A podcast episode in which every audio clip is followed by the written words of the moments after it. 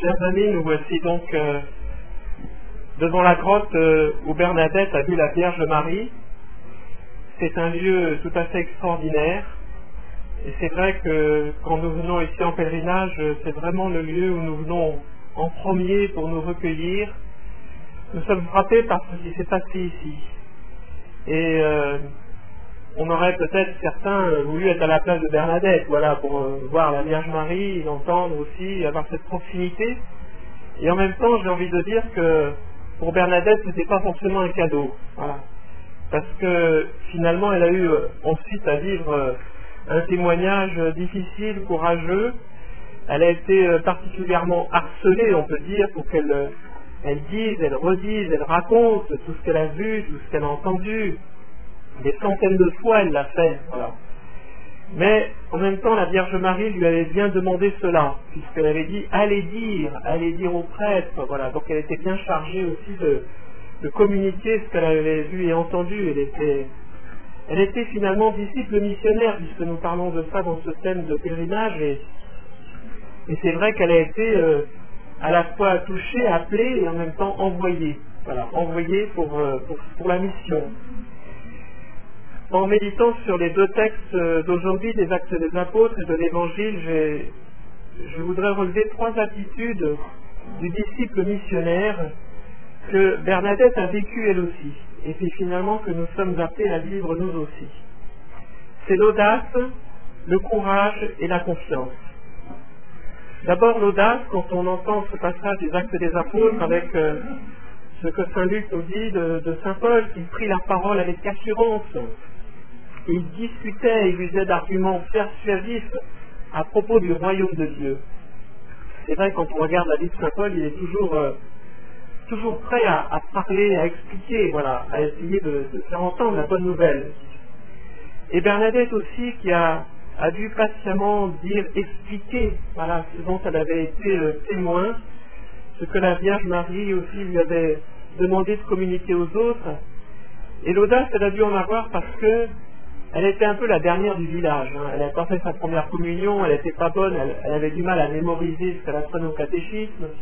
C'était un peu la dernière, et finalement, euh, la Vierge Marie lui a demandé d'être un peu la première, de s'adresser au premier du village, au, curé, aux maires, à, tous ceux qui avaient la responsabilité. Et pour elle, il a fallu de l'audace pour oser faire cela. L'audace, c'est aussi ce que nous sommes appelés à vivre nous-mêmes pour être témoins de notre foi pour arriver à, dépasser aussi nos peurs, nos, réticences, pour euh, dire ce que nous avons entendu, ce que nous croyons, que le Seigneur nous a révélé aussi dans les Écritures. Et c'est vrai qu'il faut de l'audace pour être témoin dans des circonstances, je dirais, où cela ne va pas de soi. Et je pense à vous, les, aînés de, Bordeaux, avec vos enfants, vos petits-enfants, vos arrière-petits-enfants qui ne sont pas forcément euh, baptisés, et c'est pas toujours facile de, prendre la parole, de trouver les mots justes aussi pour euh, expliquer. Je sais pas si on trouve toujours les, arguments persuasifs, comme dit saint Paul, mais au moins les mots justes pour vraiment révéler ce que nous croyons. Et ça suppose bien sûr de notre part euh, cette audace, cette proximité quotidienne avec la parole de Dieu dans la prière, puisque finalement c'est l'Esprit Saint qui nous permet d'avoir cette audace. La deuxième euh, deuxième attitude, c'est le courage. Lorsque nous entendons Jésus dans l'Évangile nous dire euh, Maintenant vous croyez, voici l'heure vient où vous serez dispersés. Dans le monde vous aurez à souffrir, nous dit Jésus. Et c'est vrai que très vite, euh, les apôtres vont être mis à l'épreuve au moment où Jésus va être arrêté. Euh, avoir cette angoisse aussi d'être arrêtés eux-mêmes, et plus tard on sait qu'ils vont être persécutés. Et c'est vrai que Bernadette aussi, elle a eu donc cette audace hein, d'aller dire, mais elle a dû aussi souffrir qu'on la traite de menteuse, qu'on la traite de prétentieuse, elle même gifler. Donc on voit bien qu'elle euh, a dû aussi avoir du courage, voilà, pour pouvoir surmonter euh, cette audace d'aller annoncer la bonne nouvelle. Et c'est vrai qu'il faut de l'audace, il faut du courage aussi pour être chrétien aujourd'hui. Bien sûr, nous voyons bien dans le monde avec euh, les persécutions atroces qui se déroulent actuellement contre des chrétiens, pas seulement des chrétiens, mais aussi des chrétiens, et le courage qu'ils ont aussi pour euh, rester fidèles dans leur foi. Mais nous aussi, c'est pas toujours facile, je dirais, dans notre société qui, met Dieu de côté, de pouvoir euh, vraiment nous affirmer comme, euh, comme chrétiens, avoir le courage aussi de dire que nous sommes chrétiens. Et nous avons aussi besoin de cette force de l'Esprit Saint pour tenir dans les difficultés et dans les persécutions aussi éventuellement.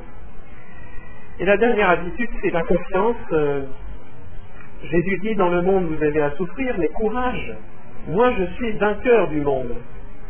Autrement dit, si vous restez en communion avec moi, vous n'avez rien à craindre. Je suis vivant pour toujours, nous dit Jésus. vous pouvez vous appuyer sur moi. C'est donc un appel à la foi, un appel à l'espérance, avec cette conviction profonde que en ce monde, le mal n'aura jamais le dernier mot. C'est toujours le Seigneur qui aura le dernier mot. Il est vainqueur du péché et de la mort, et ça c'est définitif. Nous avons donc besoin de, grandir dans, la foi, dans l'espérance et dans la charité, dans ces vertus théologales, qui finalement sont les piliers de, notre vie chrétienne, la foi, l'espérance, la charité. C'est donc euh, dans cette confiance aussi que, nous met euh, le pape François, il nous rappelle que c'est finalement cette attitude qui nous met dans la joie. Je cite le pape, François, retrouvons et augmentons la ferveur la douce et réconforte, réconforte, réconfortante joie d'évangéliser, même lorsque c'est dans les larmes qu'il faut semer. Il y a donc de la joie même dans les persécutions. Je m'adresse euh, à vous, les aînés de, Bordeaux, qui, êtes encore en pèlerinage ensemble. Vous avez un très beau témoignage à donner aujourd'hui, témoignage de votre foi, de votre espérance. Vous n'êtes pas trop âgé, ni trop handicapé, peut-être même malade, pour transmettre euh, aux plus jeunes ce que vous avez au plus profond de vous-même. Vous avez une belle place à prendre aussi dans l'Église puisque euh, vous êtes aussi disciples missionnaires et, c'est vrai que les jeunes ont, besoin d'entendre les aînés aussi leur dire euh, ce en quoi ils croient. Ils ont tellement besoin de repères, de, de comprendre les choses que nous avons une belle place à tenir. Que l'Esprit Saint nous donne cette force à tous d'être vraiment des disciples missionnaires. Amen.